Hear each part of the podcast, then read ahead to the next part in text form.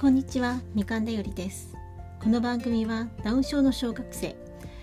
みかんちゃんの日常とその障害に関して私が考えていることを発信しています。他のダウン症を育てている方や障害に興味を持ってくださった方の何らかのヒントになればと思っています。今回は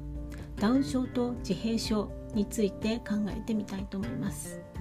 4月2日は自閉症。の、えー、啓蒙デーですね、えー、それもありますし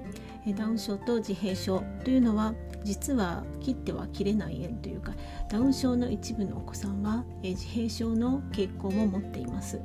ということでダウン症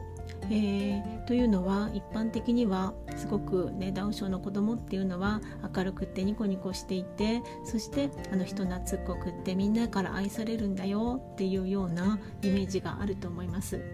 実際そういうお子さんも多いんですけれども一部のお子さんに自閉症も合併している方がいてそういう方はそのいわゆる一般的なダウン症のイメージに当てはまらないのでお母さん、えお父さんが大変苦しい思いをするという、えのがあります。そういった時にまずや考えていただきたいのはもしかしたら自閉症も、合併しているのではないかということを考えてみていただきたいということなんです。どうしてかと言いますとダウン症というのはもう遺伝的な疾患ですので全く治すことはできませんのでその対処的な、えー、方法しかありませんが自閉症、えー、に関してはある程度薬というものもありますしそれにた、えー、それ以外にもその自閉症であればこういう時にはこういうふうにした方がいいという勉強をすることができます。なのでただの知的障害とその自閉症の傾向があってこういう行動を起こしているっていうことを分ちゃんと分けて考えていく必要があるんですね。普通の、えー、健常と言われる人に対してダウン症の人で自閉症を併発する割合というのは、えー、10倍高いというふうに言われています論文によってね、えー、10倍程度あるいは17倍から20倍ぐらいあるというふうに論、えー、書いている論文もあります。というように、えー、一般的なねイメージのダウン症っていう、えー、のとだいぶ違ったダウン症っていうのも実はかなりの割合で存在しているんです。えー、そういったことについて、えー、もう少し、えー、詳しくお話をしたいなと思います。さてダウン症と自閉症なんですけれどもまずほとんどのダウン症のお子さんに知的障害があります。そのせいで自閉症の症状が現れるのが遅れてしまう。という点があります。そのため普通だったら2歳ぐらいで発語がないとかそのこだわり、えー、とか、まあ、そういったいろいろな症状が出てくるのに対して、えー、ダウン症の子ではそもそも2歳で、えー、普通のダウン症の子でもともと話してる子がいないっていうことがありその知的障害があるゆえに自閉症の症,、えー、症状自体が現れてくるのがもっと遅くなってしまうわけですね。そうすると、えー、その判断、えー、が遅くなってそして対処が遅れてくるということになります。なので、えそういったことも考えていろいろと、え自分のお子さんのその今の状態というのを見ていく必要があると思います。まず一般的に自閉症というのはどういう、え感じの障害かというふうにされているのかをまずおさらいしていきたいと思います。まず自閉症はスペクトラムであって特性が濃い子も薄い子もいます。えー、症状の多くは他の疾患と重なる部分もあります。えー、そして症状の現れ方は年齢や発達のレベルによって変わってきます。そして他の、え、疾患と合併することもあります、え、そしてこれは障害であって治ったりするようなものではないという点ですね、まあ、特徴としてはコミュニケーションが難しい、え、社会的スキルが低い、えそして体の動作や行動パターンの繰り返しがよく見られる。ということにあります。まあ、スペクトラムという言葉遣いからも分かるようにスペクトラムというのは、えー、つまり、えー、もうとにかく、えー、多岐にわたあの幅が広いということですね。はいえー、そして、え比較的多い特徴としては感覚過敏ね、変色、えー、そしておもちゃその他で普通の遊び方をしない、え日課の変化に弱いコミュニケーションに乏しい破壊的な、え行動、まあ、感触とかねそういったものを、え起こしたりする。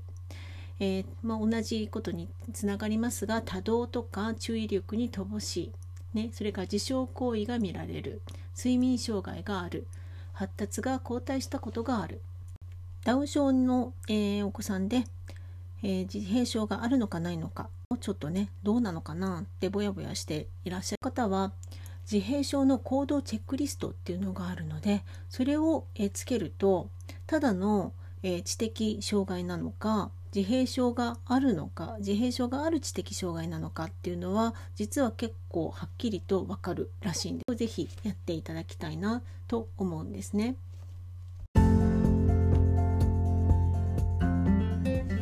こういったそのチェックリストっていうのはネットでも公開されているようですので是非ねあの心配だなって思われる方は、えー、そういうのをチェックしてみるといいかもしれません。えっと、こういった内容としては感覚に関すること聴覚過敏があるのかないのか、えー、人間関係社会性があるのかどうかってことですね。それから3番目物や動作に関するこだわり行動があるのか。4番言葉の使い方。同じフレーズを繰り返すとかおむ返しとかそういったことが見られるのか、えー、社会の適応力、ね、変化に弱いとか発達のバランス身辺自立そういった点ですね。そういった5項目からなっているようです。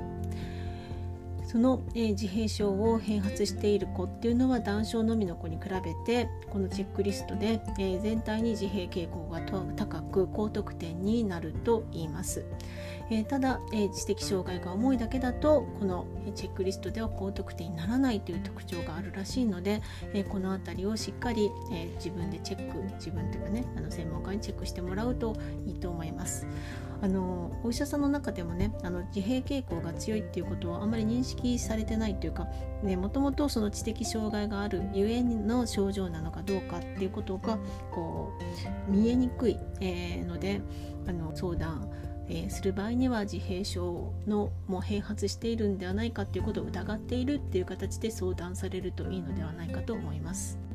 なぜかというと自閉症そのものはもちろん治療できませんけれども、えー、自閉症の問題行動っていうのは、えー、行動療法を行うことで改善する場合がありますそれに自閉症用のそういった、えー、勉強ってですね親とか周りの人が自閉症用の対応をすることによって行動が本当に目に見えて変わってくるということがありますので、えそういったことをやっていくのがいいのではないかなと思います。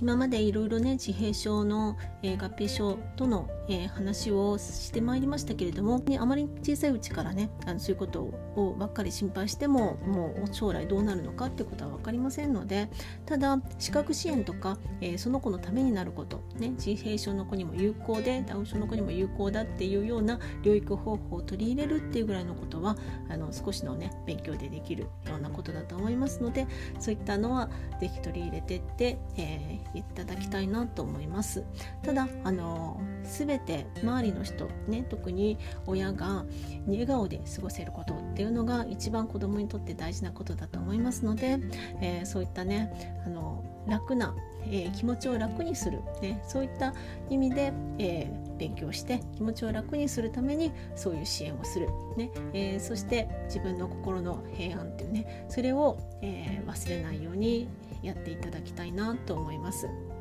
今までお話しさせていただいたことっていうのは、えー、ほとんどが働く主婦の独り言というブログに、えー、働く主婦さんが書いていただいていることを引用させていただきました。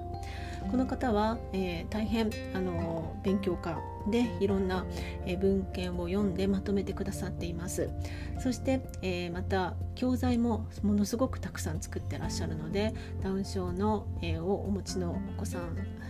ダウン症のお子さんをお持ちの、え方ですね支援者の方親プラス支援者の方は、えー、ぜひ彼女の、えー、用意してある教材なんかを勉強、えー、とこに使ってもらうとものすごいスモールステップで作ってありますのですごくいいと思います。ということで、えー、今回はこれで、え、今日のお話を終わりにさせていただきたいと思います。え、最後まで聞いていただいてありがとうございました。ではまた本当に今日もいい一日をお過ごしください。